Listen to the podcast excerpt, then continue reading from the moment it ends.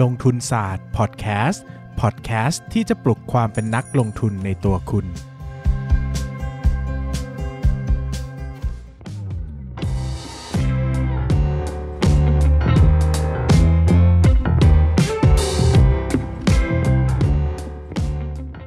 ดีครับ ยินดีต้อนรับเข้าสู่รายการลงทุนศาสตร์พอดแคสต์รายการที่จะชวนทุกคนมาพัฒนาความรู้ด้านการเงินและการลงทุนไปด้วยกัน วันนี้นะครับกลับมาพบกันอีกแล้วกับช่วงเวลาของการที่คุณจะได้ฟังเสียงหล่อๆนะครับจากโคโฮสสุดแซบซีดของเรานะครับลีลาอันดับหนึ่งความรู้เป็นรองเสมอนะครับนายปั้นเงินนะครับในช่วงคุยหุ้นกับนายปั้นเงินครัครับบสวัสดีครับ ผมปั้นนายปั้นเงินครับผมเบสลงทุนศาสตร์ครับครับ วันนี้เราจะมาคุยกับหุ้น Q House คนขายบ้านที่ไม่ได้มีแต่บ้านครับเนาะก็หุ้น QH นี่เองอ่าต้องถามป้านครับเป็นยังไงอยากทราบประสบการณ์ของคนที่มีหลายบ้านครับ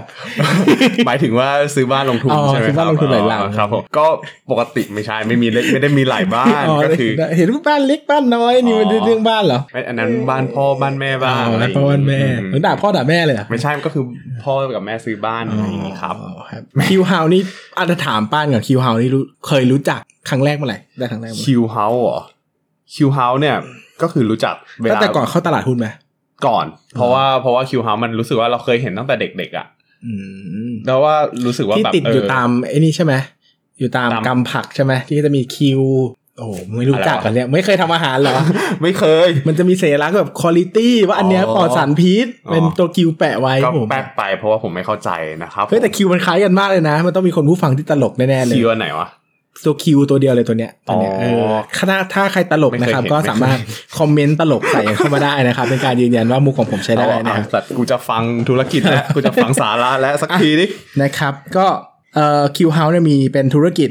ถ้าเรียกรวมๆก็คือพัฒนาอสังหาริมทรัพย์เพื่อจำหน่ายอืมนะครับธุรกิจของเขาหลักๆ ก็คือตั้งโครงการอสังหาริมทรัพย์ขึ้นมานะครับอืมแล้วก็พัฒนาจนเสร็จเป็นอสังหาริมทรัพย์เป็นบ้านเป็นคอนโดเงี้ยแล้วก็แบ่งจำหน่ายดังนั้นธุรกิจลักษณะของมันหลักๆ ก็คือการวน loopใช่มันจะไม่ใช่ธุรกิจลองรันแบบที่เราเจอหลายๆ ครั้งเช่นเรามันไม่ใช่ BDMs ไม่ใช่ LT ไม่ใช่ครับ CPO ที่ทำแล้วก็ทำไปได้เรื่อยๆนะครับใช่ดังนั้น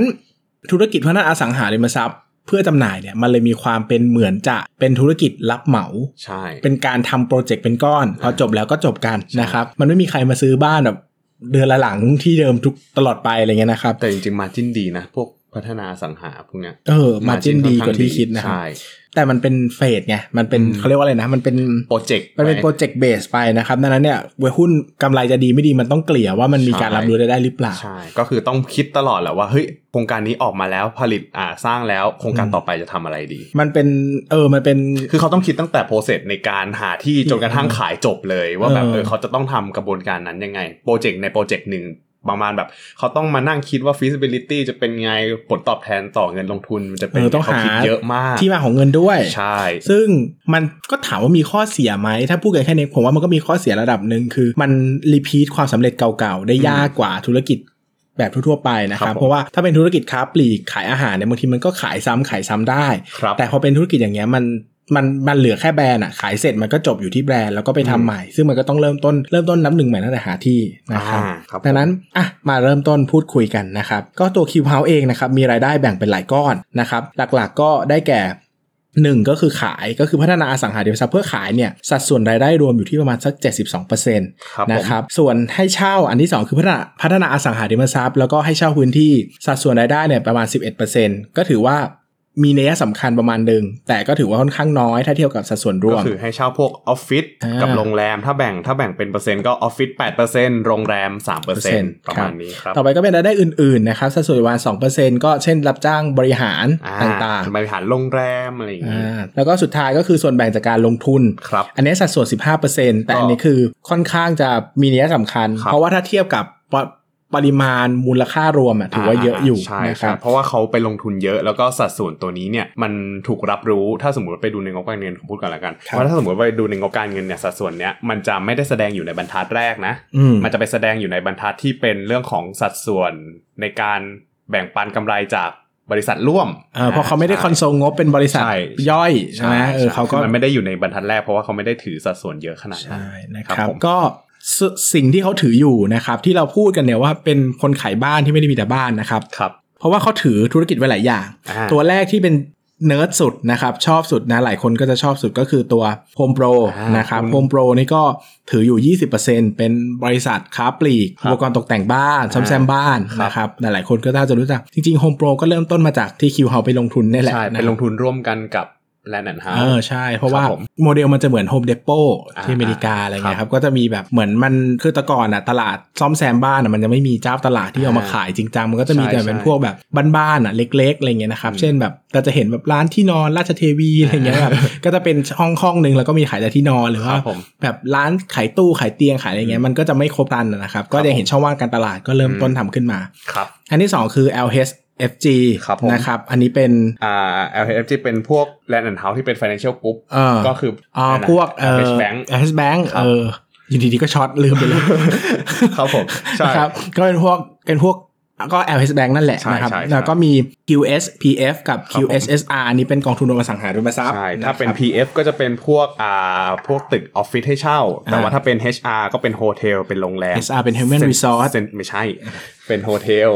ก็เป็นพวกเซ็น ไอโรงแรมโรงแรมเซ็นเตอร์พอยต์ประตูน้ำหรือว่าตรงชิดลม เดี๋ยวนี้ก็จะเมาๆหน่อยนะครับ เพราะว่าใช่อัดมาสามเทปแล้วเริ่มผมก็คือมึนๆแล้วแก่แล้วนะครับผมก็จะเริ่มเมาแล้วส่วนนะใช่ปั้นจะใช่มีสติอยู่ปั้นก็จะพูดไปนะครับอ่าก็สัดส่วนรายได้เป็นประมาณนี้นะครับพอมาเจาะแต่ละอันเนี่ยเราจะรู้ว่าหนึ่งก็คือในส่วนของขายเนี่ยนะครับอืมคิวเฮาส์เนี่ยขึ้นชื่อว่าเป็นเจ้าตลาดใช่แนวราบบ้านเป็นบ้านอ่าเป็นแนวราบถ้าทุกคนคิดเนี่ยก็คือจะเป็น บ้านบ้านนะครับ ก็จะมีชื่อแบรนด์หลักๆก็คือคิวเฮาส์เนี่ยก็คือดังแหละคิวเฮาส์นะครับเนี่ยแหละรัดดารมนะคครัรับบผมคาซ่านะครับอ่าก็มีโครงโครงการจำนวนมาก6 67 โครงการนะครับใช่แต่คิวเฮาก็ถือว่าเป็นแบรนด์ที่high-end ระดับหนึ่งนะใช่ไหมถ้าสมมติเราดูอะผมผมเคยเห็นคิวเฮาหลักๆ ก็คือเส้นราชพฤกษ์เออเส้นราชพฤกษ์เนี่ยเยอะไอ้พวกพฤกษ์พฤกษ์ภิรมย์เออลัดดารมย์อะไรก็ตามที่ชื่อมันดูดีอะอ่าเออ ก็ค่อนข้างจะแบบ กิน seg ment สูงระดับหนึ่งใช่ใช่นะครับโดยไปถึงตัวของคอนโดเองก็เด้งเนี่ยอ่าก็จะมีแบบคิวคาซ่านะครับเดอะทรัสเดอะพอยต์เนี่ยอ่าก็ไม่ได้เป็น seg คือก็เป็น segment กลาง segment ครับกลางขึ้นไปนะครับอือฮึก็คิวเฮาเนี่ยจะขายของที่แบรนด์ค่อนข้างจะ high-end ระดับหนึ่งใช่นะครับแล้วก็เน้นแนวราบเป็นหลักใช่ซึ่งครับผมหลายคนเนี่ยก็หันมาดูคิวเฮามากขึ้นอีกระดับหนึ่งนะครับ เพราะว่าเจอโควิดเข้าไปอืมโควิดเนี่ย ก็มีการพูดคุยกันในในวงแบบเขาเรียกว่าอะไรในมุมมองนักลงทุนเนาะก็ก็ประเด็นหนึ่งที่เกิดขึ้นก็คือว่า เฮ้ยคนเราจะเบื่อคอนโดหรือเปล่าวะหมายถึงว่าเฮ้ยเราอยู่คอนโดมาตลอด แล้วยิ่งเรา work from สมมุติ home ว่ากักตัวเยอะๆอะไรเงี้ยอืมเราจะรู้ว่าการอยู่ในคอนโดมันอุดอู้มากใช่ยิ่งถ้าในธุรกิจอนาคตนะครับเราเจอเรื่องของการ work from home เยอะๆ บาง business เนี่ยเขาอาจจะปรับมาทำ work from home มากขึ้น เพราะว่าใช่โดนโควิดเร่งใช่ไหมอ่านะครับดังนั้นเนี่ยก็อาจจะเกิดประเด็นว่าเฮ้ยถ้า work from home จริงๆอะการอยู่ในคอนโดมันน่าเบื่อมากเลยนะการที่การที่การทำงานจากบ้านมันจะเป็น new normal เข้ามาไหนอยเออมันมีโอกาสเป็นไปได้เพราะว่าเราอยู่ที่ไหนก็ได้เช่นสมมติว่าต่อไปออฟฟิศบอกว่าคุณเข้าที่แค่วันละสามวัน เออเออเออแล้วอีกแล้วการเดินทางจะดรอปไปเลย เพราะว่าหนึ่งคือทุกวันเนี้ยคนเลือกซื้อคอนโด เพราะว่าเดินทางง่ายครับเดินทางสะดวกใช่ไหมอืมแต่ถ้าแต่ถ้าเราอนาคตล่ะ มันเป็นเรื่องของ work from home เนี่ยอืมเป็นไปได้ไหมที่คนจะอยากอยู่บ้านมากขึ้น ใช่ใช่โดยส่วนตัวเนี่ยอย่างผมเนี่ยมีคอนโดหนึ่งบ้านหนึ่งอ่าพอ work from home ปุ๊บพอแบบ พอปิดเมืองปุ๊บผมก็กลับบ้านเลยอืมเพราะว่าอยู่ในคอนโดมันอุดอู้อะใช่นะครับ พื้นที่ให้ทำอะไรมันไม่ค่อยมี ใช่ผมเจอคอมเมนต์ประมาณนี้มาเยอะว่าหลายคนอืมเพิ่งรู้ตัวว่า เออคอนโดมันก็แคบเนอะใช่หมายถึงว่ามันมี activity มันมีกิจกรรมให้ทำน้อยกว่าการอยู่บ้านคอนโดหลายคอนโดมีอะไรทำบ้างอะถ้าไม่ทำงานก็ ซื้อกินเอ่อเบ็ดหมายหมายถึงว่าสั่ง Grab ขึ้นมากินอะไรอย่างนี้ซื้อกิน ก็ให้รู้นิสัยนายปั้นเงินไปเลยนะครับ ว่าเป็นคนที่ซื้อกินหมายนะคถึรังบซื้อของกินครับผมอะเอออะซึ่ง คนหลายคนผมเชื่อนะว่าผ่านเหตุการณ์นี้ไปเริ่มมองการจะมีบ้านอยู่บ้างเพราะว่าการอยู่บ้านนานๆมันก็เอ้ยคนเริ่มอยากลงสวนไหมทำครัวไหมอืมอย่างเงี้ยนะเห็นไหมคนเริ่มกลายเป็นเออเออเชฟกันมากขึ้น มีมีคนสั่งอะไรอะไอช่วงนี้ที่ขายดีก็พวกหม้อหม้ออบลมร้อนเออหม้ออบลมร้อนได้ฮอตมากนะแล้วก็ครับมีไอ้ Nintendo Wii อะไรอย่างเงี้ยเออ Nintendo ที่คน Switch เออ Nintendo Switch ใช่ใช่ Nintendo Switch หุ้นขึ้นเยอะนะคน Nintendo อยาก Switch อะคนอยากจะมาเล่นนี่มากขึ้น ใช่ไหมก็อืมก็กลายเป็นว่าส่วนหนึ่งก็คือหนึ่งอาจจะเกิด new normal ใหม่ โดยเฉพาะอ่ายิ่ยิ่งต่อไปอะไรเนี่ยก็ตามที่เกี่ยวกับบ้าน ต่อไปถ้าหนึ่ง work from home มากขึ้นสองเมืองเจริญมากขึ้นครับคนจะไม่ได้ concern แล้วว่า ฉันจะต้องอยู่คอนโดที่ใกล้รถไฟฟ้า หรืออย่างเนี้ยรถไฟฟ้ามันขยายไปเรื่อยๆใช่ไหมครับ มีโอกาสคือเอาจริงๆอะผมว่าคนส่วนใหญ่ชอบอยู่บ้านนะ ใช่อืมมันมีคนจำนวนหนึ่งแหละที่ชอบอยู่คอนโด แต่มันเขาก็ต้องเป็นคอนโดในระดับหนึ่งหมายถึงว่าเขาอืมมีชีวิตที่แบบอยู่คอนโดแล้วมันครบอะเข้าใจคือไหมคือมัมันนจะมีคอนโดที่แบบเป็นเล็ก ๆ ที่ไม่มีส่วนกลางอะไรมากมายเออกับคอนโดที่แบบเฮ้ยเน้นส่วนกลางถ้ามันจะมีคอนโดแบบคุณแพรววทานิกาเออเออแบบเนี้ยคือรวยไงอ่าฮะอยู่อยู่บ้านอยู่คอนโดก็เหมือนว่าอยู่อยู่เออ luxury ได้เหมือนอยู่อ่าฮะบ้านแต่แบบสำหรับคนทั่วไปที่แบบบางทีเป็นห้องสตูดิโอมีห้องเดียวอย่างเงี้ยครับแล้วก็ทุกอย่างก็รวมเหมือนอยู่หอบางทีเหมืมัอนนก็อยู่อุดอ้อหออุอุดดอู้อู้เนอะนะครับก็หนึ่งมันก็เกิดตั้งคำถามว่าเฮ้ยหลังจากนี้ตลาดอสังหาริมทรัพย์จะเป็นยังไงครับคนจะเบื่อคือว่าหนึ่งอะ sub demand ของเรื่อง ดี demand ของเรื่องคนกลางเมืองมันยังอยู่อยู่แล้วแหละ เพราะว่ามันอืมไม่ใช่ทุกทุกอาชีพที่ work from home ได้เนอะใช่ใช่แต่ผมว่าคนจะเริ่มมองเรื่องบ้านเดี่ยวมากขึ้นใช่หมายถึงว่าคนอาจจะมองว่าบ้านเดี่ยวเนี่ยเป็น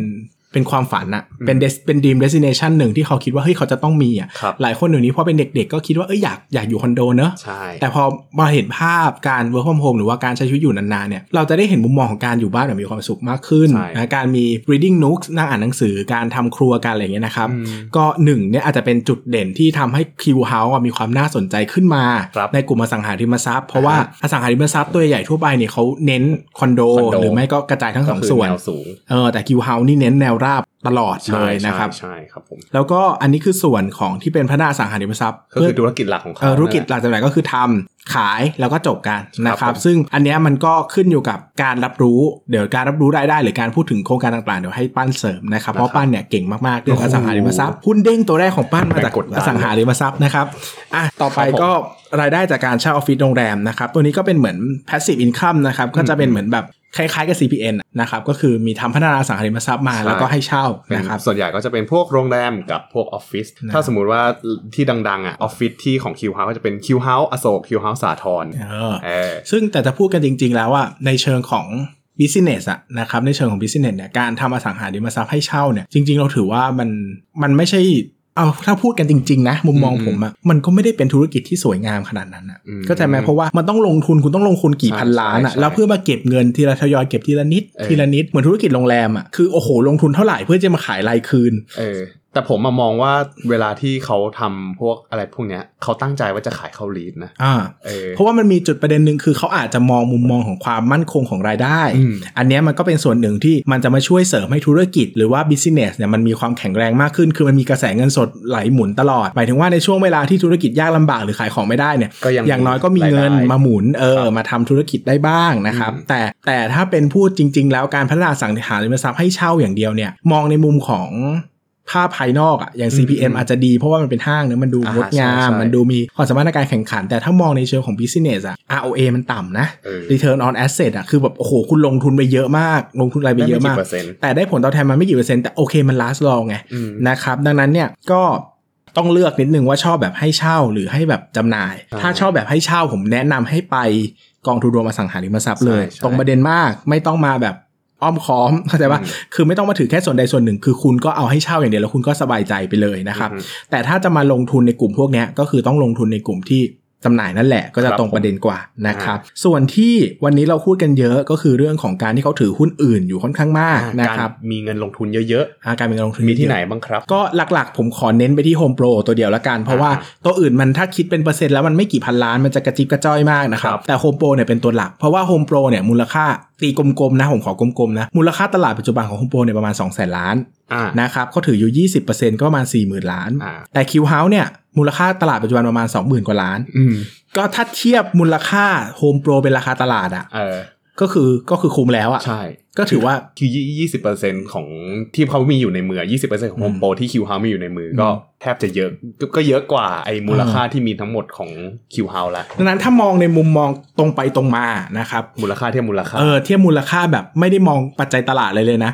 มันก็เป็นการลงทุนที่ ถ้ามองถ้ามองในมุมนักลงทุนเนี่ยการซื้อคิวเฮาอาจจะคุ้มกว่าการซื้อโฮมโปรใช่เพราะว่ามันเหมือนซื้ซื้อซื้อถูกกว่าซื้อโฮมโปรได้ราคาถูกกว่าปกติแล้ว แล้วก็ได้เออของอย่างอื่นแถมมาหมดเลยด้วยใช่ซึ่งถ้าอย่างคิวเฮาเนี่ยเขาไม่ได้ทำธุรกิจอย่างอื่นขาดทุนอะอืมมันก็เหมือนได้ฟรีเนอะกำไรจะนิดจะน้อยมันก็คือการได้ฟรีนั่นแหละใช่นะครับแต่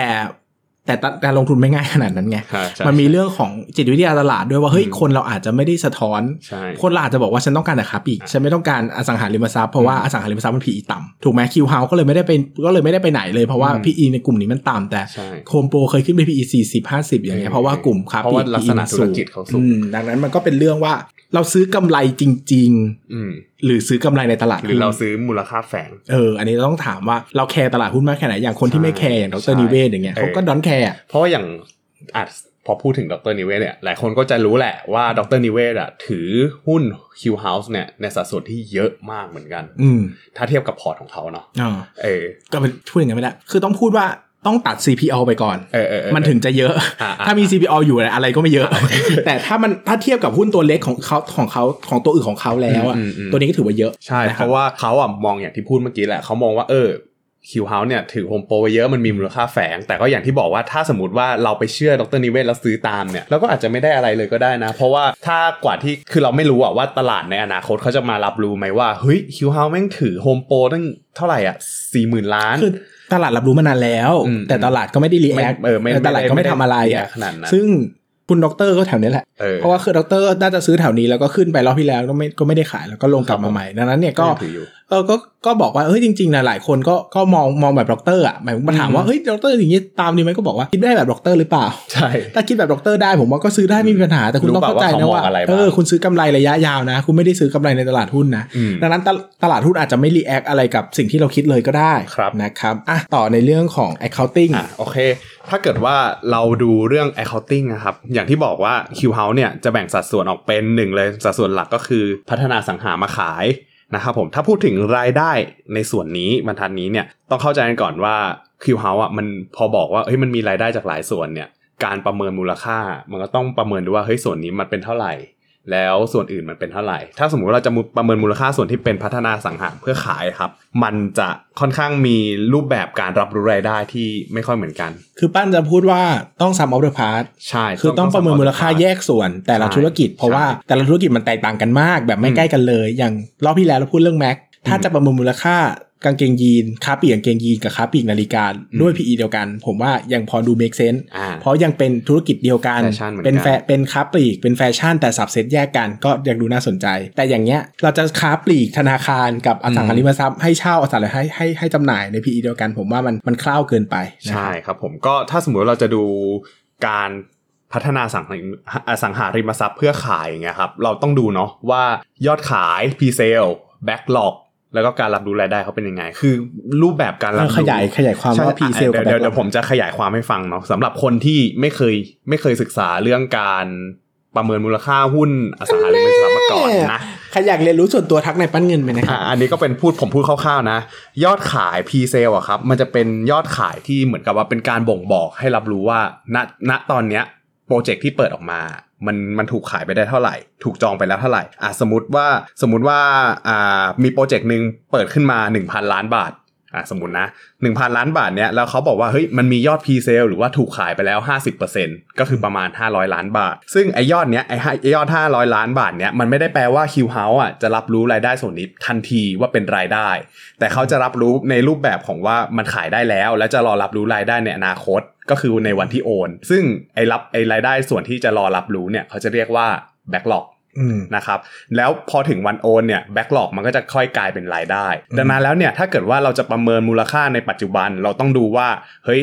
เขามี backlog backlog เนี่ยตุนมาแล้วเท่าไหร่ เพื่อที่จะมารับรู้รายได้ปัจจุบัน แล้วในขณะเดียวกันถ้าจะประเมินมูลค่าในอนาคต เราจะต้องดูว่าปัจจุบันเนี้ยเขาทำ presale ได้เท่าไหร่แล้ว backlog ที่มันมีอยู่อะเขาจะไปรับรู้ปีไหนบ้างในอนาคตอืมประมาณนี้ ถ้าใครงงก็ไปหาความรู้เพิ่มเองนะครับ โดยส่วนใหญ่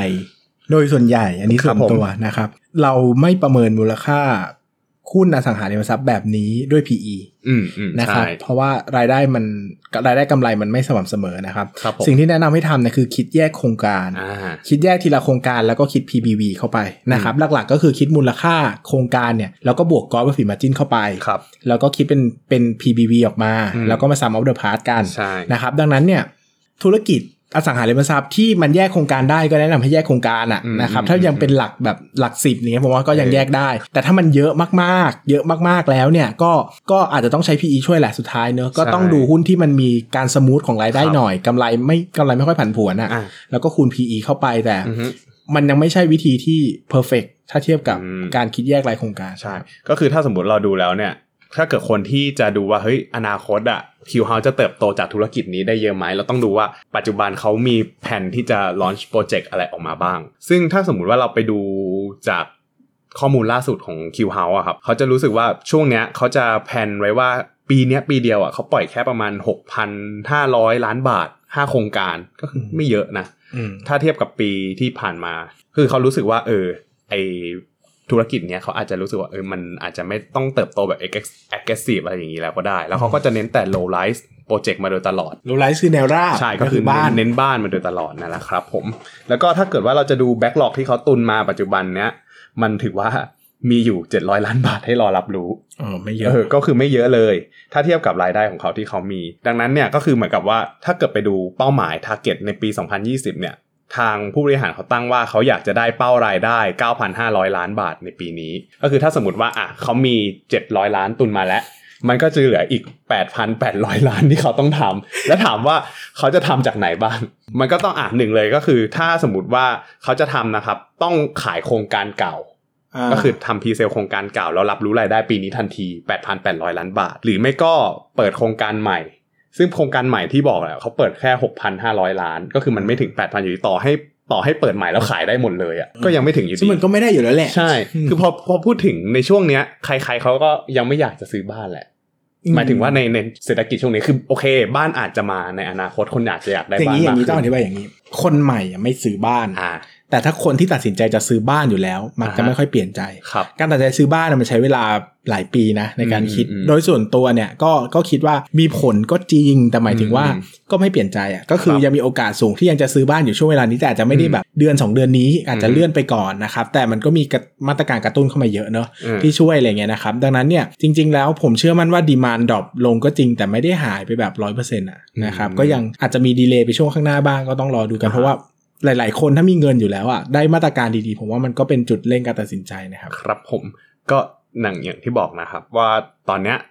ยอดรายได้ที่เขาตั้งไว้ว่าเฮ้ยเขาอยากจะรับรู้รายได้ปีนี้ 9,500 ล้านบาทเนี่ยอาจจะยากนะครับสำหรับสำหรับส่วนตัวนะ ก็คิดว่าคงยากแหละ แล้วก็ gross profit margin ถ้าเทียบกับในตลาดอสังหาเนี่ยของ Q House เนี่ยทำได้ประมาณ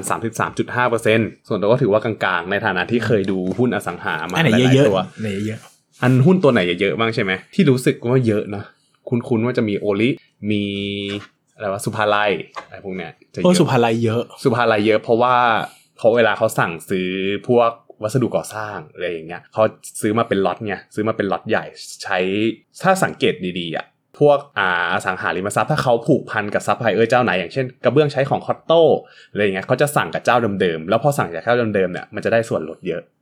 ดังนั้นเนี่ยเวลาที่เราเห็นว่าเฮ้ยโครงการไหนไม่ว่าจะไปไม่ว่าจะ tier ไหนก็ตามอะถ้าเขาใช้ของของเดิมอะแปลว่าอันนั้นอะเขาได้ส่วนลดเยอะนะเขาก็เลยเอามาทำเพื่อ margin จะได้สูงขึ้น คือสุภาลัยเนี่ยเป็นหุ้นที่โดดเด่นในเรื่องของความสามารถในการทำกำทำกำไรไรใช่ในกลุ่มนี้มานานแล้วนะครับอืมซึ่งคนเนี่ยชอบคิดว่า เออ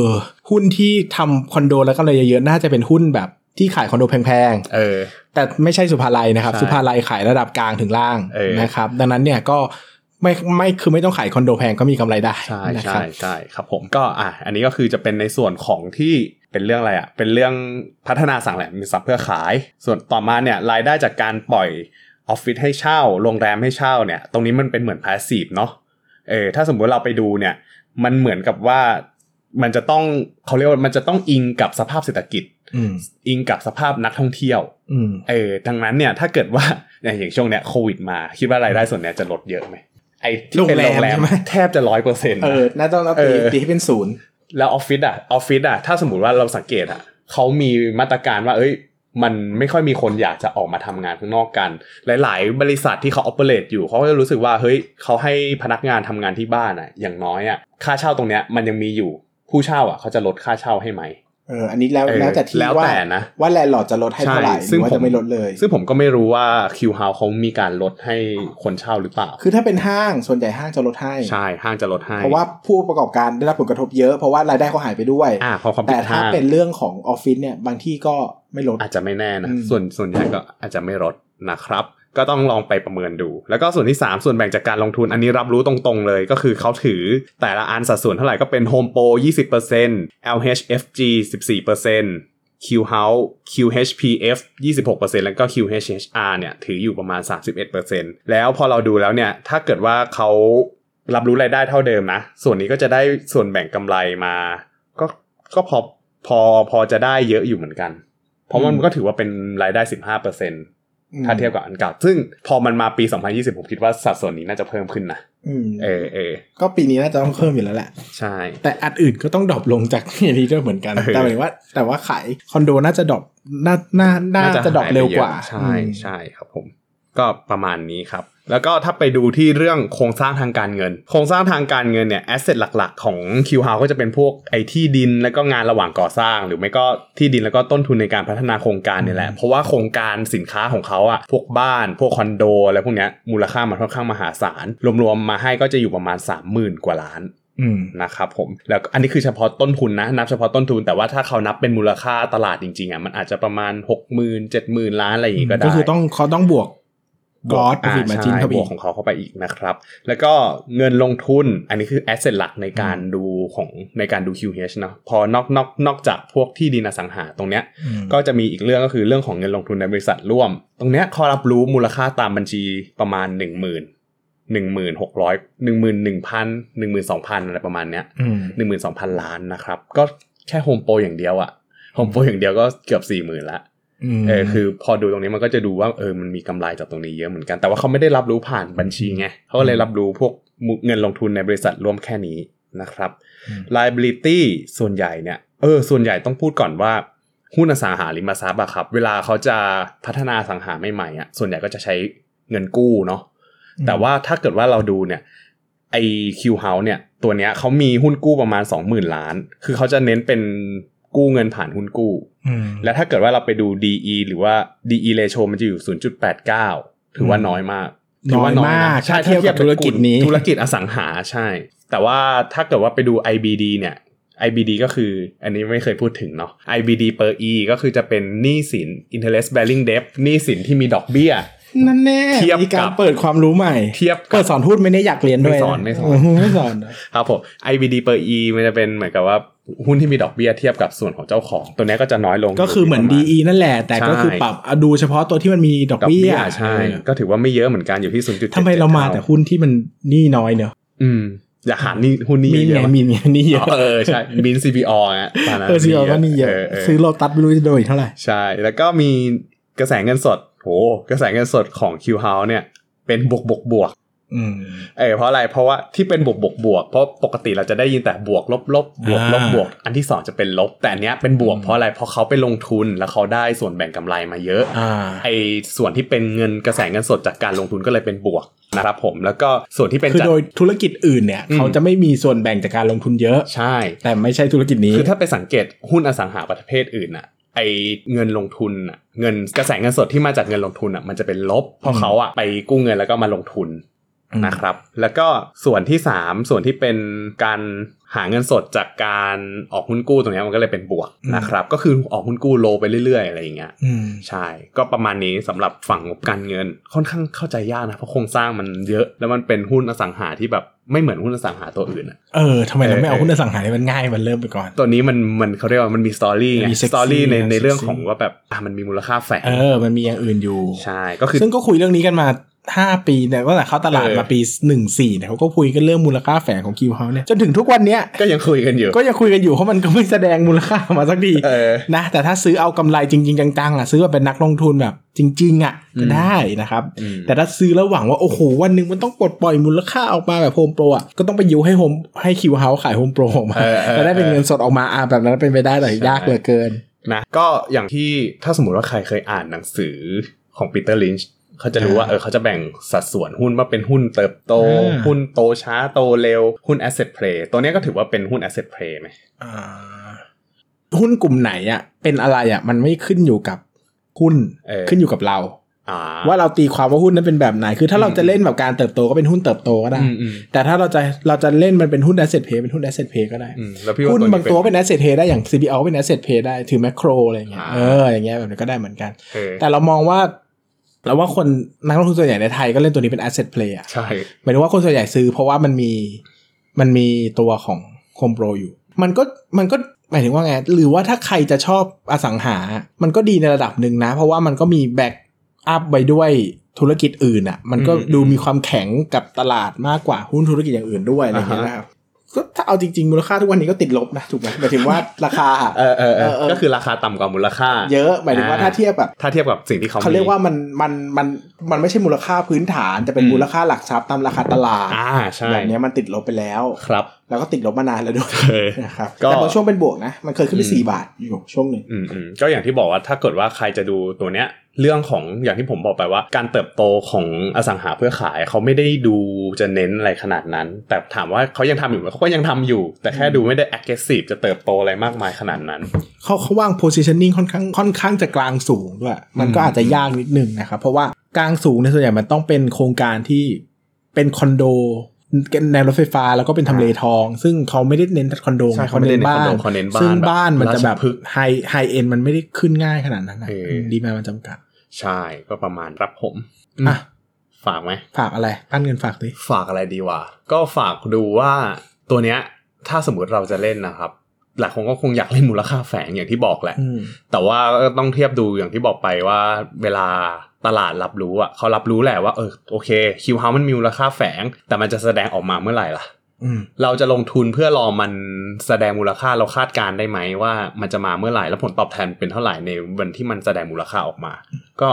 อะอะมันก็อาจจะไม่มีใครรู้อะเพราะมันต้องใช้การคาดการณ์ที่ค่อนข้างแม่นยำซึ่งผมมองว่าตัวเนี้ยมันค่อนข้างคือมันดีแต่มันค่อนข้างมืดมัวว่าเฮ้ยผลตอบแทนมันจะประเมินยังไงให้เราได้ชัวร์ๆ คิดเหมือนกันก็คืออมถ้ามองอสังถ้ามองหุ้นพัฒนาอสังหาริมทรัพย์ แล้วจะเลือกตัวนี้ขึ้นมา เพราะว่ามันมีส่วนเสริมเป็น extra อืม plus เหมือนอืมเติมท็อปปิ้งเข้าไปว่ามีสัดส่วนเงินลงทุนที่ถืออยู่เนี่ยเอออันนี้ผมว่าเห็นด้วย เพราะว่าอืมเอ้ยถ้าเทียบระหว่างอสังหาริมทรัพย์เพียวๆกับอสังหาริมทรัพย์ที่มี backup กำไรอยู่ระดับหนึ่งอืมมี backup กำไรมันก็น่าสนใจอยู่แล้ว แต่ไม่อยากให้ยกประเด็นเนี้ยประเด็นที่ว่าเขาถือหุ้นอะไรอยู่บ้างมาเป็นประเด็นหลักในการลงทุนขนาดนั้น ถ้าเราเป็นนักลงทุนแบบที่ไม่ได้รอแบบที่ไม่ได้มี มุมมองต่อกำไรในตลาดหุ้นแบบที่เป็นบิสเนสจริงจังอะเนอะอ่าฮะนะครับ ดังนั้นก็เป็นอีก question หนึ่งที่ฝากไว้แล้วกันว่าเฮ้ยเรามุมมองของเราคืออะไรนะครับอืมถ้าใครอยากลองซื้อก็ซื้อได้ครับอืมเดี๋ยววันหนึ่งทนไม่ได้ก็ขายไป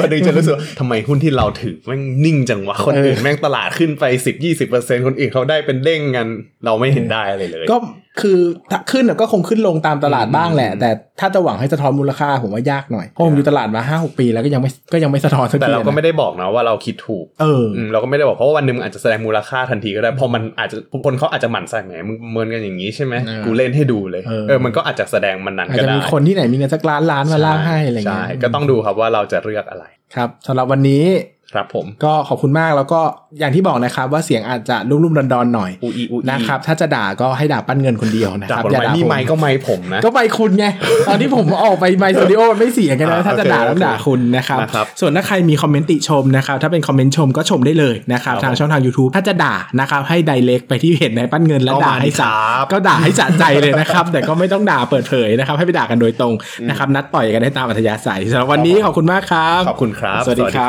บ